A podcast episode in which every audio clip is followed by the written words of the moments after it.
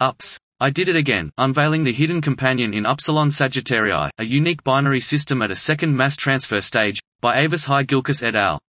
Upsilon Sagittarii is a hydrogen-deficient binary that has been suggested to be in its second stage of mass transfer, after the primary has expanded to become a helium supergiant following core helium exhaustion.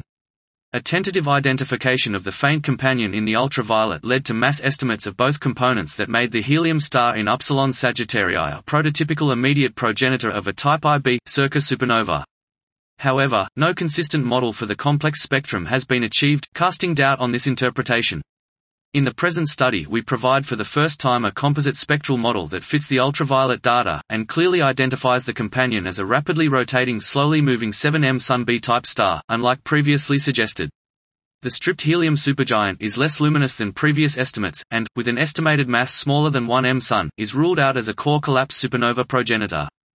We provide a detailed binary evolution scenario that explains the temperature and luminosity of the two components as well as the very low gravity log G 1.0 cm per second squared and extreme hydrogen deficiency of the primary atmospheric mass fraction XH 0.001.